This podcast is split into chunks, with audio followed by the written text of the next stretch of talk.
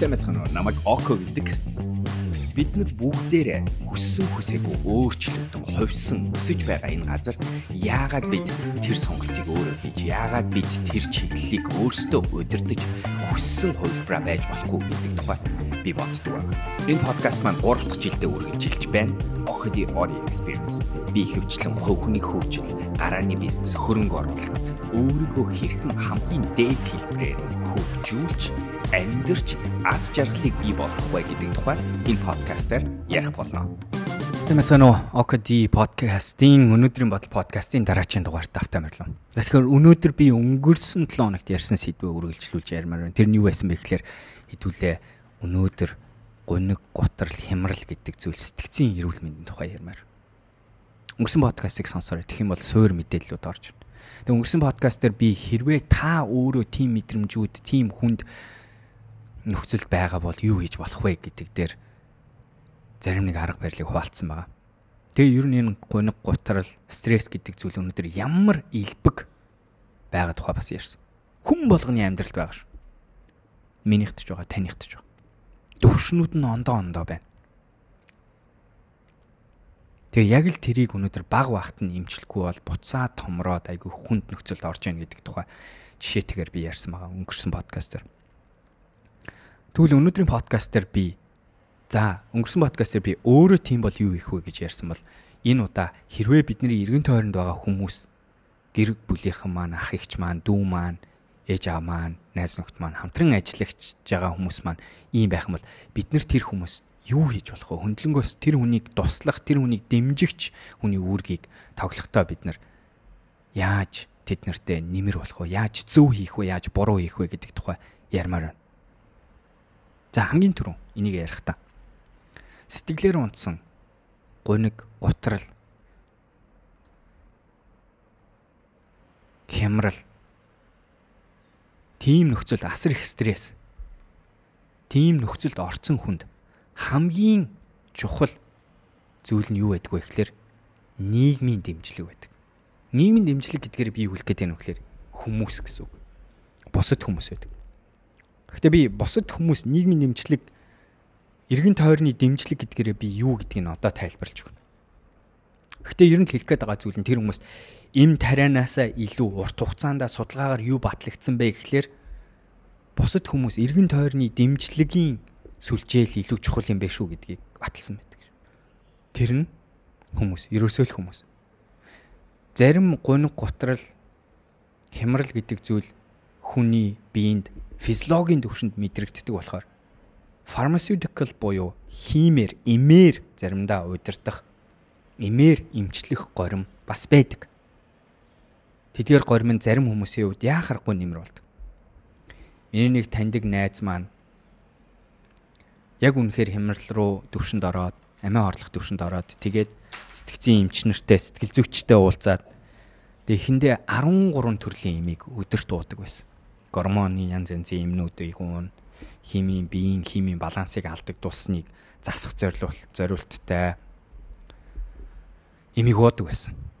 Тэгээд тэгэхээр эм гэдэг бол одоо бас өнөөдөр манай нийгэмд айгүйх ашиглагддаг тийм зэмсэг болчиход байгаа. Гэхдээ тэр зэмсэг нь өөрөө буцаад байгалийн гормоос буруу болдог болохоор энэ нь өөрөө урт хугацаанд зөв биш юм байна гэдгийг одоо баталсан шүү. Тэгээ by the way им гэж ярангууд дараачийн имийн дараачийн төвшний хүмүүсийн ашигладаг гормууд нь юу юм? Согтуур болох ундаа байна, мансуур болох бодисууд байна. Яаж яах вэ гэхээр бид нар тэр нэг өвдөлтийг нэг төр хугацаанд нэг намжаах, тайвшруулах, багасгах, мэдрэхгүй байхын төлөө хийдэг юм аргууд байна. Гэхдээ энэ бүх аргууд нь хэдийгээр тухайн богино хугацаанд тухайн цэгүүдтэй намжаах болон тэр юмыг имчлээд байгаа мэдрэмжийг өгдөг боловч судалгаагаар дахин дахин юу батлагдсан гэхээр урт хугацаанд явж явж бусад хүмүүсийн дэмжлэг сүлжээ бусад хүмүүсийн эргэн тойронд нь байх тэр мэдрэмжил өөрөө хүнийг урт хугацаанд нь зөв эмчилт юм байх шүү гэдгийг балтсан байгаа шүү. Тийм болохоор би өнөөдөр би тэгвэл тэр тэгээд явж байгаа хүмүүст яаж дэмжлэг тусалцаа болох вэ гэдэг тухай ярих гэж байна. 2022 он гараад та яг л тэр хүсэжсэн өөрийнхөө илүү сайн, илүү эрүүл, илүү бүтээмжтэй, илүү аз жаргалтай хувилбарыг хүсэж байна. Тэгвэл тэр өөрчлөлт хэрэгтэйг ухаарахад харамсалтай хангалттай байдгүй. Харин тэр ухаарлыг үйлдэл болгоход Mint application таны хөтөж амтчин байх болно. Apple Store, Google Play-с Mint app-а өнөөдөр татаж өөрийнхөө шилдэг хөлбөрийн сонголтыг өнөөдрөөс хийж эхэлнэ. За хамгийн түрүү бидний эргэн тойронд хүмүүс найз нөхд маань төрүүч ярьж байгаа эргэн тойронд хүмүүс ер нь жоохон гутралтай, стресстэй, гунигтай, хямралтай гэдэг. Тэгээ энэ дотор төвшнүүд байгаа тийм ээ. Ийм юмнууд байх юм бол бид нар хэлэх үгнүүдийг би одоо бүр яг зааж өгье. За хамгийн түрүү хэрвээ хин нэг хүн тагид тамд танд тэгж ажиглагдж байгаа бол зүгээр өө хөгшөөн гэж асуух маш их зөв алхам шүү. Айгүй олон хүмүүс яадгүй гэхэлэр стресстэй хүнийг хараад, гунигдсан хүнийг хараа, хямралд гарсан хүнийг хараад бид нар тэр хүнрийг тэр мэдрэмжийг хуваалцахгүй яад л тэр чи эвгүй штэ өөрийгөө яа гэж яхад өөр нэг хүний зовлонг очиж хуваалцах байгаа гэдэг утгаараа хүмүүс тийх дургу байдаг. Гэхдээ хэрвээ та туслая гэж үнэхээр л бодож байгаа бол тэгээ таны амьдралын эргэн тойронд тийм чухал хүмүүс аваад тэднээс очиод зүгээр үү, айдуу тайван уу, амар амгалан уу, эрүүл мэндийн яа сэтгэл зүйн яаж яана гэж хэлэхэд ерөөсө буруу юм байхгүй. Энэ бол таны дэмжих туслах анхны алхам байхгүй. Зүгээр асууж эхлэх. Зүгээр өөхшөө. Зүгээр өө хонгор минь чи минь яаж байна? Чи минь ойртой стресстэй байна уу? Айгүй хэцүү байна уу? Энтэр гих мэтэр асууж эхлэх. Асуултаа асуухтаа янз янзаар асууж болно шүү. Саяны би энэс гаднаар да би чамайг ойрд ажиглаадсан чи чи ойрдоо нэг л ирч өчгүй байх юм. Бүх юм зүгээр үү? Юм ярилцмаар байна уу? Сэтгэлээ нэмэр байна уу гэдэг яриа байж болно. Би чиний эргэн тойронд бахаар надад нэм нэг эвгүй мэдрэмж мэдрэгдэх юм. Тэгээ би чиний өмнө санаа зовоод байна зүгээр үү гэдэг асуулт байж болно. Чи ойрдоо энэ ажлаас болоод маш их стресст айгүй хүнд байгаа юм шиг байна. Энэ талаар ярилцах байлаа зүгээр үү биний юу чи зүгээр үү гэж бас асууж болно. Би ямар нэг юмар чам тусалж болох уу шүү. Чи ойртоо айгүй доошоо уналттай цогцорлохондоо айгүй хэрэглээд хэцүү байгаад байгаа шиг байна. Зүгээр үү? Чи ер нь сэтгэлээр унчихсан байна уу? Чи жоохон хямралтай байна уу? Гүн стресстэй байна уу? Би чиний төлөө санаа зовж байна. Чи сэтгэл зүйчтэй ч юм уу янз янзын хүмүүстэй уулзах уу гэж асуух. Тэгэхээр асуулт бол бидний хамгийн ихний эргэн тойрны хүмүүстэй туслах арга шүү. Тэгээ би сая асуултын маш олон хувилбарыг ярьлаа. За Тэгэхдээ саяны асуултуудыг сонсонгууд би зүгээр л сонсомоор байна уу? Ярмаар байна уу? Зүгээр үү? Болж гин үү? Болохгүй байна уу буюу мэдээлэл илрүүлэх зорилготой л асуусан шүү. Би эзэж би чамд одоо яг яг одоо ингэж туслана, тэгж туслана энэ төр гэж хэлээгүй шүү. Тэгээ энэ одоо хүмүүсийн гаргадаг нэг том алдаа байна. Стресстэй хүмүүс, хямралтай хүмүүс, гунигт орсон байгаа хүмүүс рүү очиод бид нар яах гэдэг оролдог вэ гэхээр хүн байдлаараа хөтлөгдөөд бид нар асуудлыг шийтгэх гэдэг шууд очиод. Тэгээ бид нар санаатаагаар муу юм өөртөлж очиж тэгж хэлж байгаа биш байхгүй бид нар үнэхээр хөөрхөн амтан нэг нэгэ хараа зовж байгаагаа хараад бид нар тэр зовлонгийн айрлгах тэр хүнийг аятайхан болгох тэр автоматар үсэрч гээд идэг. Тэгээ буруу юм байхгүй. Тэгвэл харамсалтай тэгсэн өөрөө тэр гүн гуниг сэтгэл зүйн асуудалд орсон хүмүүст айгүй буруугаар нөлөөлдөг шүү. За хэлж болохгүй зүйлийг хэлээ та. Нэгт нь. Аа би өстэй яг чамд юу мэдрэгдээд байгааг мэдж байна. Ойлгож байна гэж хэлж болохгүй ш. Тийм ээ та депресстэй байсан байж болно. Та гуниг хямралаар орсон байж болно. Гэтэ таны тэр үед орсон мэдрэмж тэр хүний тухайн үедээ мэдэрч байгаа мэдрэмж шал ондоо яад үл их сурвалжин ондоо, амьдрал нь ондоо, нөхцөл нь ондоо гэдгийг ойлгох хэрэгтэй шүү.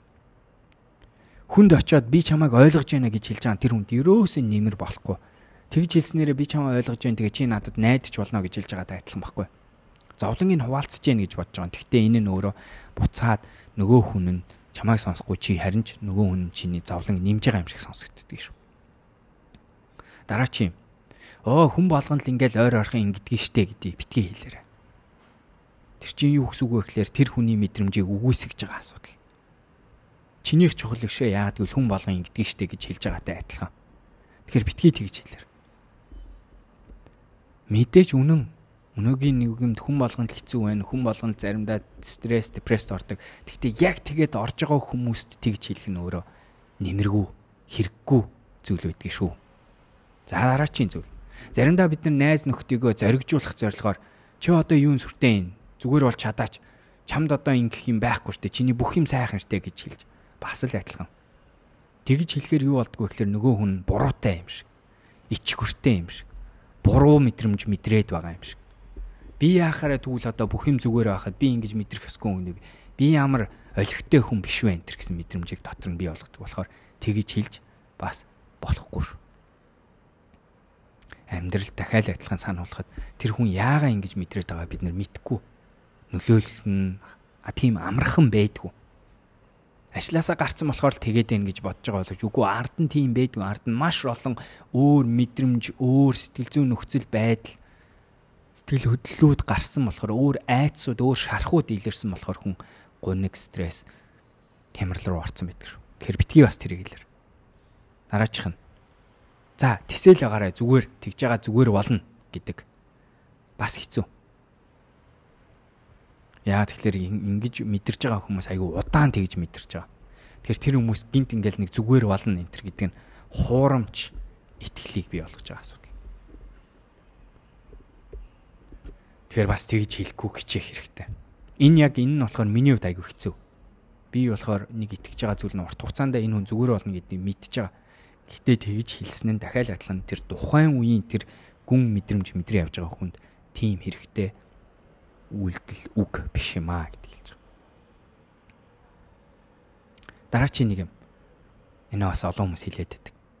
Гэхдээ чи одоо зүгээр л айгуугаа эерэг юм бодож яваа да. Битгий сөрөг юмд анхаарлаа тавиад гэж хэлдэг бас адилхан хөндлөнгийн эрүүл байгаа зүгээр байгаа хүнд тэрийг ингээд хэлэхэд амархан боловч яг стресс хямрал гуниг ийм юм мэдэрч байгаа хүнд тэрийг сөрөг юмыг бодохгүй байх, эерэг зүйлийг ингээд шууд очиод байх тийм амархан зүйл. Хэрвээ тэгж болдог байсан бол тэр хүн аль хэзээ эрүүл болчих байсан.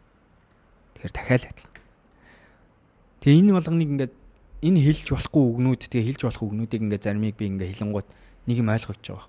Тэр нь юу вэ гэхээр бид нар тэр хүмүүсийг 100% ойлгож чадахгүй эхлээд гэдгийг бид нар хүлээн зөвшөөрөх ёстой. Тимээ бид нар тэр хүмүүст туслахыг хүсэж байгаа. Тимээ бид хүмүүс тэр хүмүүсийг зүгээр болохыг хүсэж байгаа. Тимээ бид нар аль болохоор дэмжлэг болоод нэмэр болохыг хүсэж байгаа.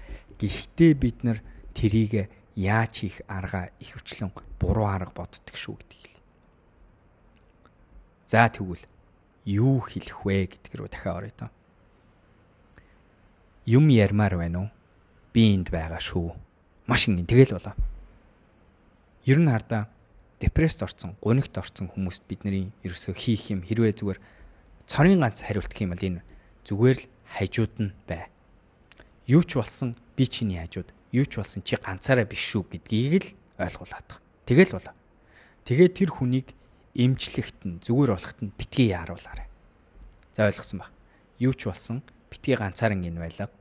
Юу ч болсон ганцаараа биш гэдгийг ойлгуул. Тэгээд хажууд нь байхдаа битгий эмчлэх гэж оролд, битгий засах гэж оролд. Зүгээр л сонсоол, ажиглаал хажууд нь л бай. Би өнгөрсөн подкаст дээр дурдсан санагдаж байна. Тэр нь миний амьдрал би өөрөө хурмаа хийчээ. Тэгээ дараа нь салсныхаа дараа би нилээн том депрешнд орсон. Хямралд орсон. 3 сар үргэлжилсэн. Тэр депрешны үеэр би нэг номыг уншсан. Parker Palmer гэдэг хүний бичсэн. Миний буддизмын нэг багшийн нэг хүний бичсэн. Амьдралаа өөрөөр нь яриул, амьдралыг өөрөөр нь яриул гэдэг нэрт Let Your Life Speak гэдэг нэрт гоё ном ба. Тэр номон дээр Parker Parker Palmer өөрийнхөө амьдралд яг тэр гониг мөчтэй байх үед яаж нэг найз нь өөрийг нь эмчилж итгэрэхэд тусалсан тухайрсан. Тэгээ тэр түүх яг олон удаа давтагддаг гэж би яг өнгөрсөн подкаст дээр хэлсэн. Тэгээ тэр түүх нь ерөөсөө юу вэ гэхээр яг тэгж хүнд депресд болсон хүнд хажууд нь байсан хүн ерөөсөө л яасан бэ гэхээр өдөр болгон ирээл өдөр болгон зүгээр л хажууд нь байна. Том өрөөндөө ингээл чимээгүй гуниграа сууж яхад нь хажууд нь суугаад өөрийнхөө юм хийгээл байж. Хоол хийгээ тавьчин, идүүл идэг, идэхгүй бол болиг маргааш нь дахиад хоолыг хийгээ тавь. Чадах хэмжээгээр амьдралынх нь юмд нь зүгээр туслах гэж туслахгүйш яг зүгээр хажууд нь амьдрал хажууд нь нэмэр бол. За хажууд нь амьдарч нэмэр болох боломж байхгүй бол найз хүний хувьд нөхөр хүний хувьд ойр ойрхон уулз. Уулзахтаа зүгээр л хажууд нь бай. Ярилц, тайван ярилц, амьдрал жирийн юм шиг бай. Дахиад нөгөө юм санаар та тэрний хүнд юу мэдрүүлэх ёстой вэ гэхээр тэр хүн ганцаараа биш. Юу ч болсон бай тэр хүний хажууд хүн байгаа.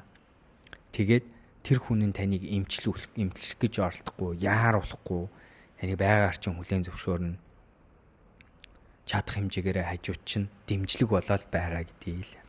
Тэгээд тэр хүн нь тусалцаа гуйж ирэх үед мэдээч хэрэг яаж туслах уу гэдэг өөрийнх нь хүсэж байгаа байдлаар туслахад туслах хэрэгтэй.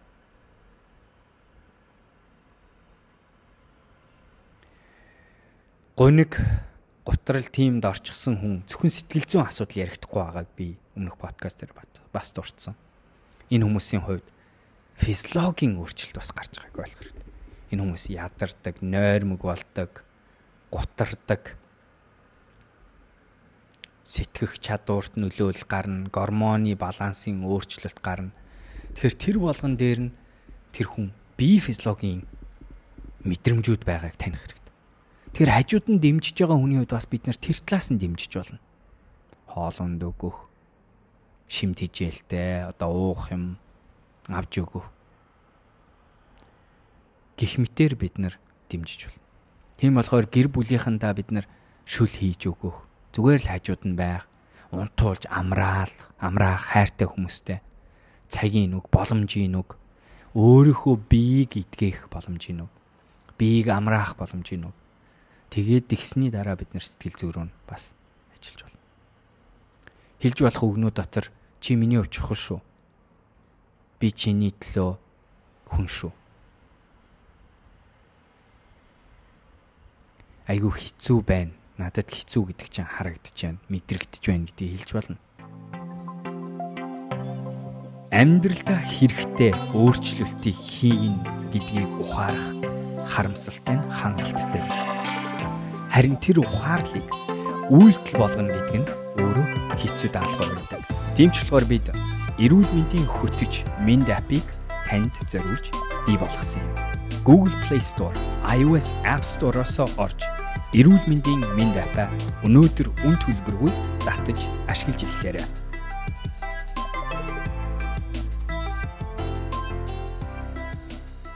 Ам гоног готрал ингээд маш хүнд нөхцөлдөө ороод ирэхээр хамгийн хүнд нөхцөл нь мэдээч хэрэг тэр хүн амиа хорлох бодол гарч ирнэ. Амиа хорлох гэдэг бол одоо харамсалтай нь хамгийн гүнд гүн хамгийн одоо доод түвшин зүйл. Энэ дээр нэг юм гяс дурчи. Амиа хорлонмоор байна гэж ярих өөрийгөө гимтэмээр байна гэдэг яриа бол бас илбэг шүү.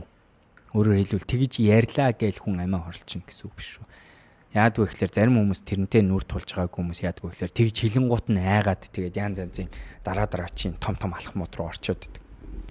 Амиа хорлох хорлохгүй байгааг мэдэх цорын ганц зүйл дээр нь тест нь юу байдг вэ гэхээр сэтгэл зүйн тест нь тэр хүн амиа хорлох төлөвлөгөө гаргасан уу гэдгийг нь л мэдэх нь чухал гэж энийг тэгээд мэдээж хэрэг уртан таад сонсно л. Хаана яаж хизээ гэдэг зүйлд юм ярьж гэнэ үг гэдгийг нь ажиглаарай. Хэрвээ тэр хүн хаана яаж хилцээ гэдэг дээр хариулттай. Тэгээ тэрийг ингээд төлөвлөөд ботцсон. Тэрийг давтаад байвал одоо ёстой бид нэр төгшүүртэй байх цаг нь шүү.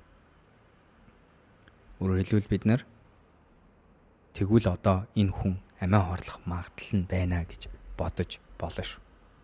А хэрвээ тийм төлөвлөгөө байхгүй тэгээ ерөнхийдөө зүгээр л ёо эн чинь амьдарч яхаар явчихынсэн энэ гэсэн иймэрхүү юм явууд байдлаар үү хилээд байвал мэдээж хэрэг тоохгүй бай гэсэн үг бол биш. Тэгвэл бас тэр нь энэ хүн амиа хорлох магадлал нь тийм өндөр биш гэдгийг би хэлмээр. Энэ бол миний сургалтаас сурсан зүйл. Миний эргэн тойрны босод мэрэгчлэтнүүдээс ойлгосон зүйл, сурсан зүйл. Тэгээ би энийг яс хавчуулчих гэж байна. Гэтэ мэдээч хэрэг ингэж хэллээ гэд та хэрвээ хин нэг үнийг хараад санаа зовж байвал бусад мэддэг хүнээс зөвлөгөө авах нь бол яа харахгүй зү. Бид нар иргэн тойрны хүмүүстэй саяны ингэж ярьж байгаагаар ингээл үг үйлдэлээ ингээл хориол барайл тэгэл хилж болж байгаа зүйлээ мэдээл хилж болохгүй байгаа зүйлээ мэдээл ингэж байх бол айгүй хэцүү. Тэгээ ийм хэцүү болохоор ингээд тэрийг ингээд заримдаа хийх хийхгүй дээр мэдгүй байгаа дэвэл мэрэгжлийн хүмүүсээс тусалцаа авах гэдэг бол байнга зөв алхам гэдгийг ойлгоорой. Мэрэгжлийн хүмүүсээс тусалцаа авах гэдэг дээр заавал бас адилхан амар сэтгэл зүй сэтгэл судлаач гэхээсээ илүү бас дээр нь юу болж болох вэ гэхээр яг ийм хүмүүстэй нүүр тулж байсан яг ийм хүмүүс тусалж байсан тийм хүмүүсээс ганц хоёр жижиг нэг хоёр зөвлөгөө авах өөрийнхөө бодож байгааг батлах энэ төр гэсэн асуулт яриа байж болно шүү дээ. Тэгэхээр энгийнээр байж болно гэсэн. За тэгээ энэ подкастыг дуусгахдаа би дахиад сануулъя. Гутрал, хямрал, depression, стресс гэдэг бол өнөөгийн нийгэмд маш илбэг нөхцөл байна шүү. Бидний иргэн тойронд байгаа гурван болгоны нэг нь өнөөдөр гүн гутралд хямралд орцсон байх шүү. Тэр гурваны нэг нь бич байж болно, таач байж болно. Бид нар өөрсдөө байж болно.